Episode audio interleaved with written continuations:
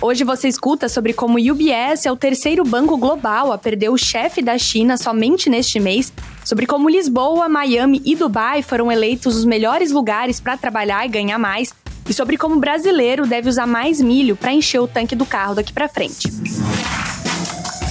Esse é o Vila Bloomberg.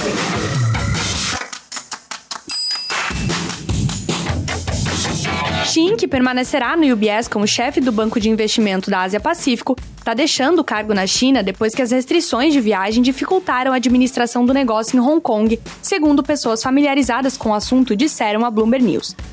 Ele se une aos diretores executivos das unidades de títulos da China, do JP Morgan e do Credit Suisse, que saíram dos seus respectivos cargos neste mês, numa série de saídas sem precedentes do país.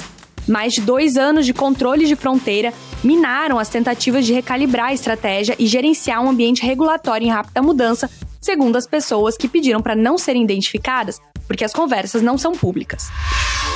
Próxima notícia. E para a onda de executivos que se tornaram nômades digitais desde a pandemia, não há lugar mais acolhedor do que Lisboa, em Portugal. Isso de acordo com uma pesquisa da corretora imobiliária Savilles, que classificou 15 principais mercados residenciais pelo seu apelo a trabalhadores remotos de longo prazo. O clima ensolarado da capital portuguesa e o baixo custo de vida levaram a uma entrada de moradores que agora podem trabalhar de qualquer lugar. Logo atrás de Lisboa está Miami, que fica em segundo lugar no índice da Savilles.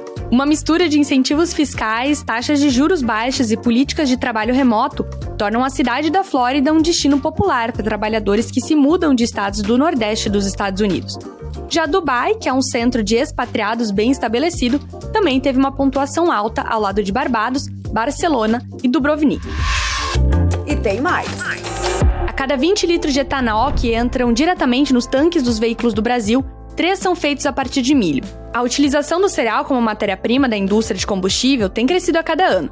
E na safra 22-23 deve chegar ao seu nível mais elevado, e a explicação disso é muito simples: o preço da gasolina.